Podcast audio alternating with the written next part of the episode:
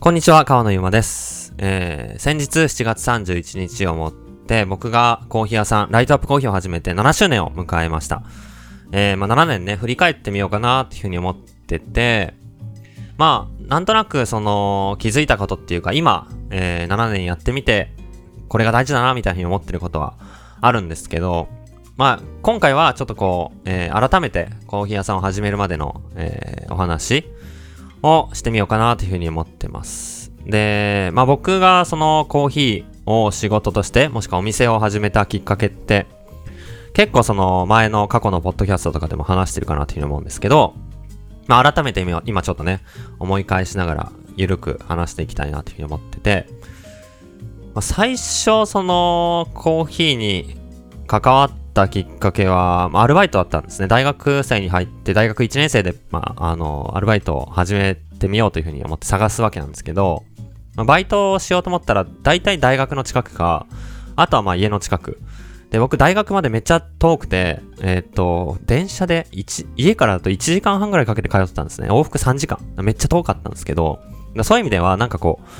う履修とかも特定の曜日に固めて、休みの日とか行かなくていい日作ろうみたいな風に思っちゃった距離感だったんで、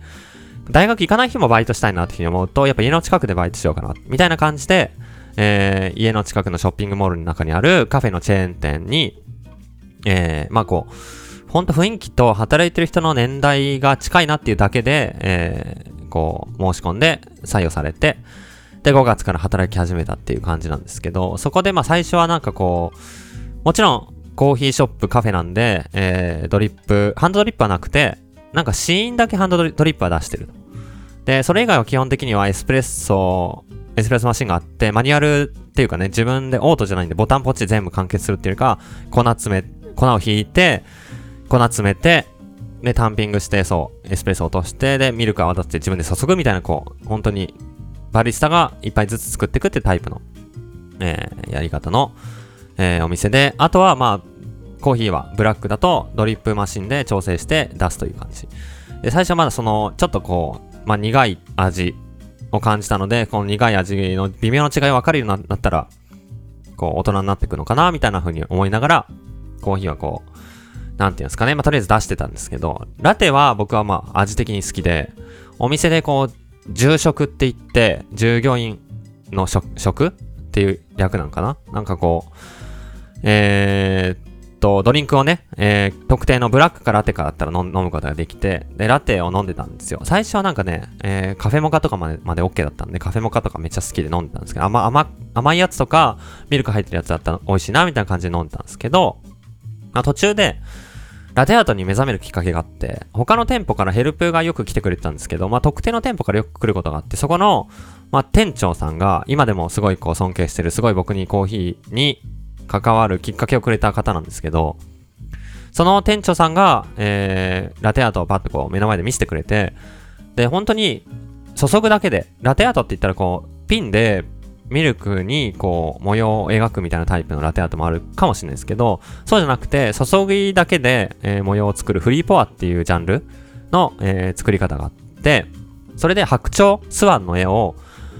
本当に注ぐだけなんですよ。めちゃビビって、茶色いエスプレッソに泡立ったミルクをさーっと注いで、で、ピッチャー振りながら、ファファファファって注いで、こう、最後、切ると、そこには白鳥の絵がバッと浮かんでて、なんだこれと思って。で、まあ、かっこいいし、その、なんだろうな、まあ、不思議だし、どうやったらこれできるんだろうみたいなのすごい興味持って、それこそ YouTube とかで、こう、動画を探してみよう見まねで、スチームの仕方とか、こういう風に注ぐんだ、こういう風にやると白い泡が浮かんでくるんだ、こういう風にやればいいんだみたいな、シンプルなハートからこう、まあリーフとか、あと難しそうなウィングって言われるような、こうハートの横にファーっとこう細かい模様が浮かんでるようなやつとかを練習してって、で、その僕にラテアートを見せてくれた店長さんの元で働いてる他のメンバーも同じようにこうラテアート練習し始めたりして感銘を受けて、で、一緒にこう閉店後のお店を借りてですね、夜に閉店するとしたら、まあ、夜に行って、夜中に行って11時とか12時とかに行って、で、朝の5時6時とかお店が開くまでマシンを使わせてもらって、豆とか牛乳とか自分で持ってきて、練習するっていうのをやってて、で、それで大会があるよみたいな、出てみたら、そんだけ練習してんだったらなんか大会出たらみたいな感じでラテアートの大会に初めて応募したら、写真審査でこう通過するんですけど、通過して決勝まで結局行って、で、まあ勝つことができたんですよ。周りのまあ大人たちが相手だったんで、僕は背負ってるものないし、圧倒的な夜中の練習量があったんで、それでこうメンタルも鍛えられて、なんかこう、たまたま、勝つことができたんですけど、まあめっちゃ大会も緊張したんですよね。カメラ3台とかに、でかいカメラっすよ。囲まれて、で、それ同時に、3人で決勝なんですけど、1人、まあ同時にですね、1人5杯出して、じゃあ1杯目って感じで3人同時にポンって出して、で、その、一番綺麗なものに、一番のものに3票、2位のものに2票、3位のものに1票みたいな感じで、審査員8人ぐらいが、バーっとこう票を入れてって、で、その5杯、それ5ラウンド重ねた合計得票数で、まあ、最終的に優勝したんですけど、まあ、結局なんかメンタル勝負みたいなとこあって、そんなね、カメラに囲まれて、スクリーンに、その手元の注いでる様子、でかく映されて、目の前にその見てくれてる観客の方がバーっていて、その、有名な、コーヒーショップのオーナーとかバリスタのこの審査員の人たちが8人並んでて、そんなとこでコーヒーを平常心に入れられるわけないんで、どっちかってなんかいかに無心になれるかみたいなとこで僕はこう手震えずになんとかかけたみたいな感じで、まあ運勝ちっていうかね、たまたま環境勝ちみたいなとこだったんですけど、でそこでまあコーヒーを知るきっかけに大きくなって、でお店を回ったりすることが増えて、そのラテアートを一緒に練習してたメンバー、今でもすごいこう、尊敬してますし、コーヒーの刺激を大きく与えてくれたメンバーなんですけど、みんな、4人で練習してたうちの1人は今コーヒーじゃない仕事に就いてるんですけど、僕以外のもう2人はコーヒーの仕事をバリスタとしてやっていて、刺激をずっといただいてるし、練習するときも、まあ、僕も熱中したんですけど、やっぱりこう一緒にこう熱中できる仲間がいたからこそ、なんだろうな、熱がより高まっていったっていうか、僕じゃない視点の角度で話をしてくれるわけなんですよ。例えばラテアートでもこういう模様いいよねとか、知らない情報をくれたりとか、こういう風にやってみたりとか、好みも違ったり、すごい独創的な模様を描く子もいて、すごいなんだろう、そのアート性というか、その自分の世界観っていうところも共有したり、そこからまあみんなで同時にコーヒーに目覚めて、まあ、きっかけとしては2つすごいこう今でも好きなお店があって、1つはオニバスコーヒー、1つはフグレなんですけど、オニバスコーヒーはもともと奥沢に店舗があって、今だと中目黒とか、あとはまあ他にも渋谷のアバウトライフコーヒーとかもそうだし、コーヒー屋さん増やしてるんですけど、奥沢にあったお店に最初行って、そこで飲んだカプチーノが今でも忘れられないぐらいめっちゃこう甘くて、イチゴとかチョコレートみたいなめちゃくちゃ甘い香りがして、でもミルキーで華やかで抜けていく香りもすごい気持ちよくて、なんでコーヒーでこんなフルーティーで甘い香りになるんだろうってなって、でそこでブラックも飲んでシングルオリジンみたいなところに目覚めたり、あとフグレンもノルウェーのオスロから来たコーヒー屋さんなんですけど、そこで飲んだ最初ブラックコーヒーがエチオピアだったかな、当時は、オスロにあるコーヒー界の神と言われてるティム・ウェンデルボ、マジでこれおすすめの店なんで、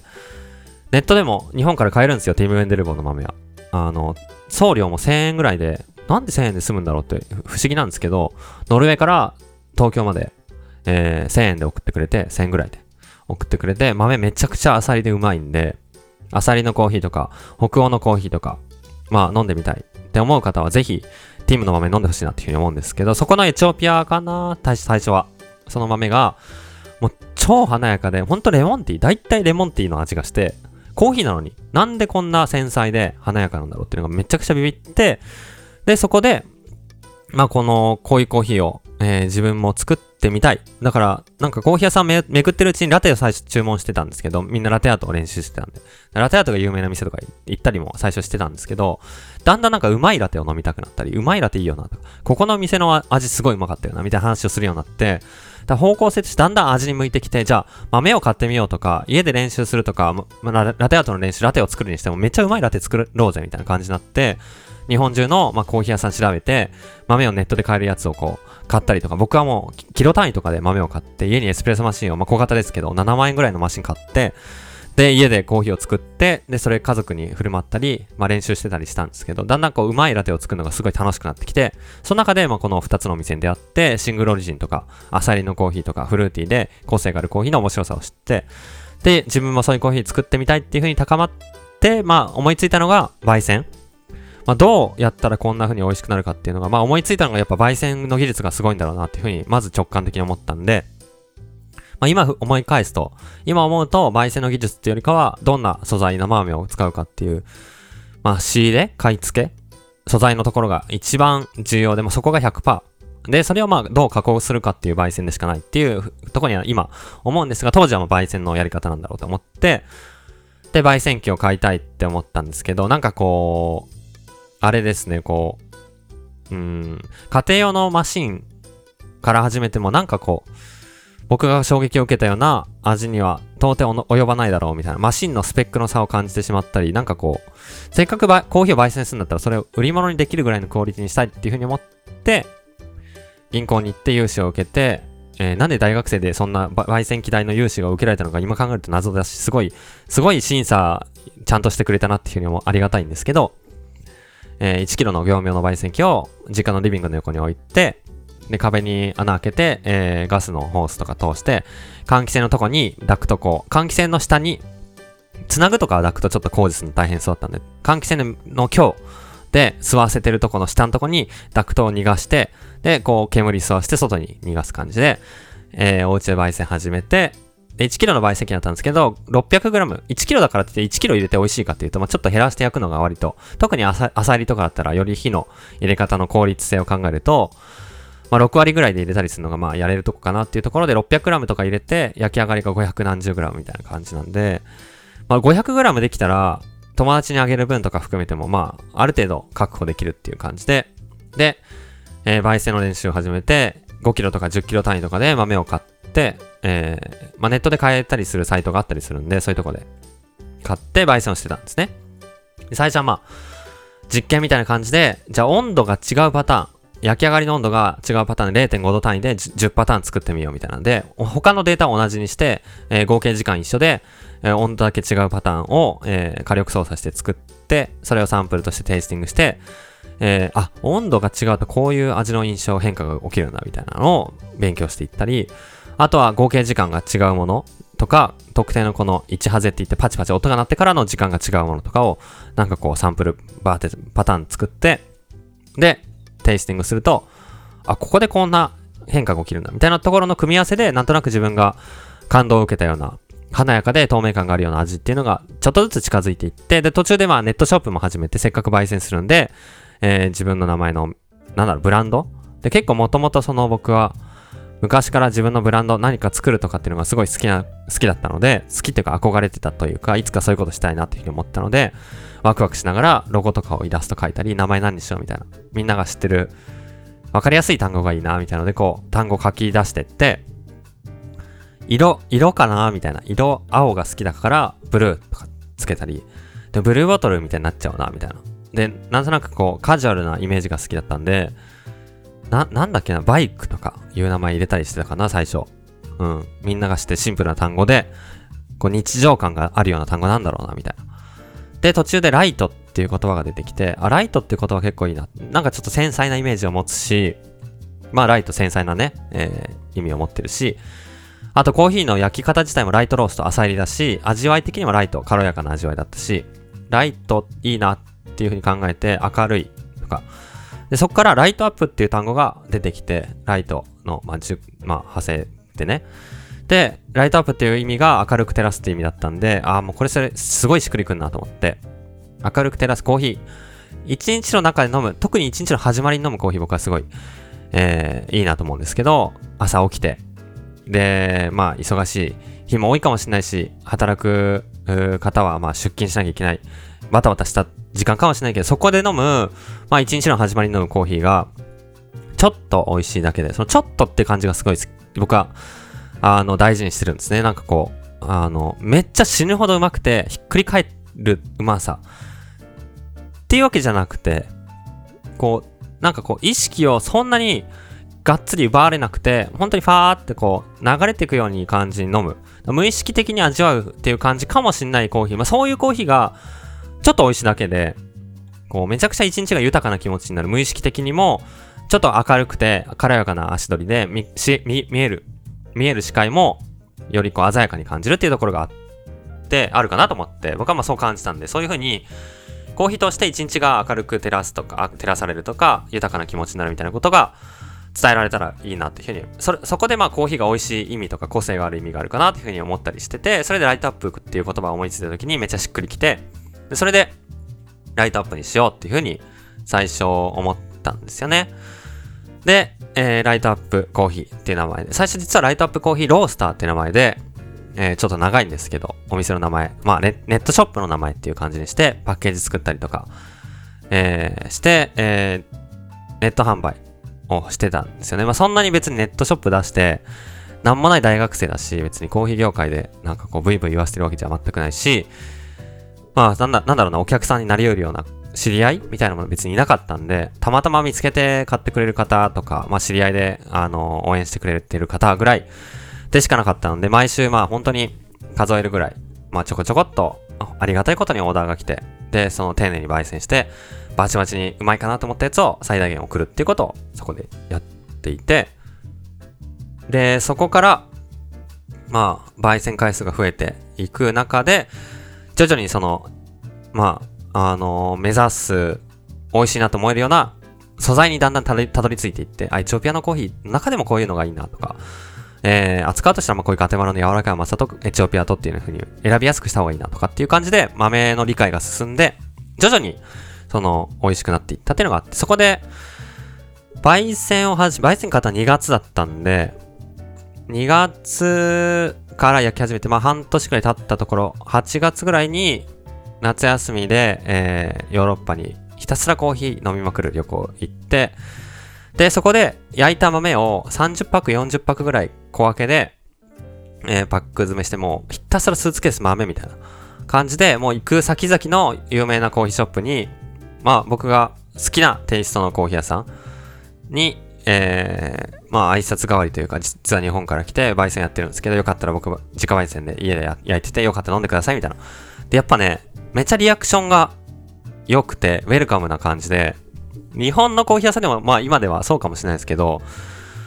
まあ見ず知らずの、しかも海外から来たやつが、しかも大学生ですよ、コーヒー焙煎しましたってなんか渡されて、ちょっと不審者じゃないですか。言ってみれば普通にね、コーヒーくださいって言ってコーヒー注文すればいいけど、注文するときに大体言うんですよ。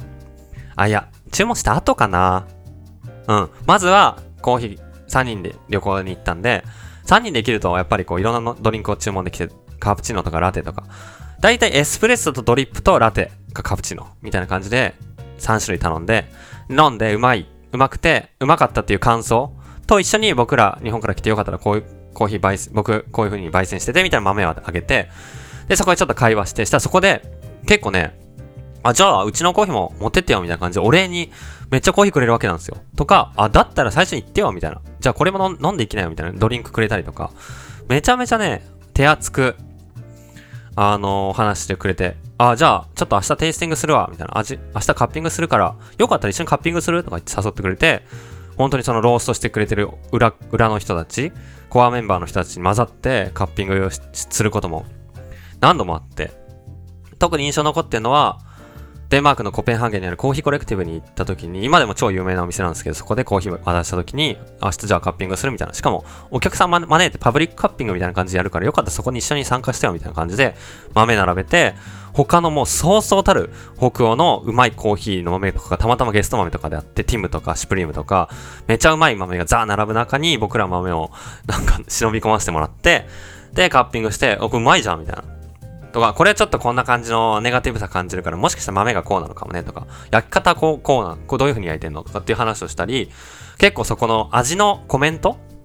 こういうコーヒーに対してこういう評価をするんだとか、こういう美味しさにするためにはこういう風な改善をするんだみたいなとか、そこですごい、勉強になって、でまあ日本に戻った時に味もうまいコーヒー飲みまくったんで覚えてるしっていうので、焙煎がよりうまくできるようになって、でまあそっから、まあ夏を終わって、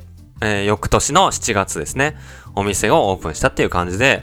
お店を作ってきたっていう感じですね。でお店はまあ焙煎し始めて1年ぐらい経った時に、やっと1年間かけてうまくなって、その中でも北欧とか、あとはその僕が衝撃を受けたオニバスコーヒーとかにコーヒー持ってって、そこでもコメントもらったりとかしてたんですよね。でそういうのをやってると、なんとなく自分の中でこういう風に焼けばいいかなとか、こういう豆を買うのがいいかなっていうのが見えて、ある程度店を出してもやっていけるかなぐらいのクオリティの自信がなんとなくついてきたのが1年ぐらい経ってやっと商品になり売るかなみたいな感じ でそのぐらいのタイミングでたまたまいろんなお店回ってる中で卸先が2軒見つかって、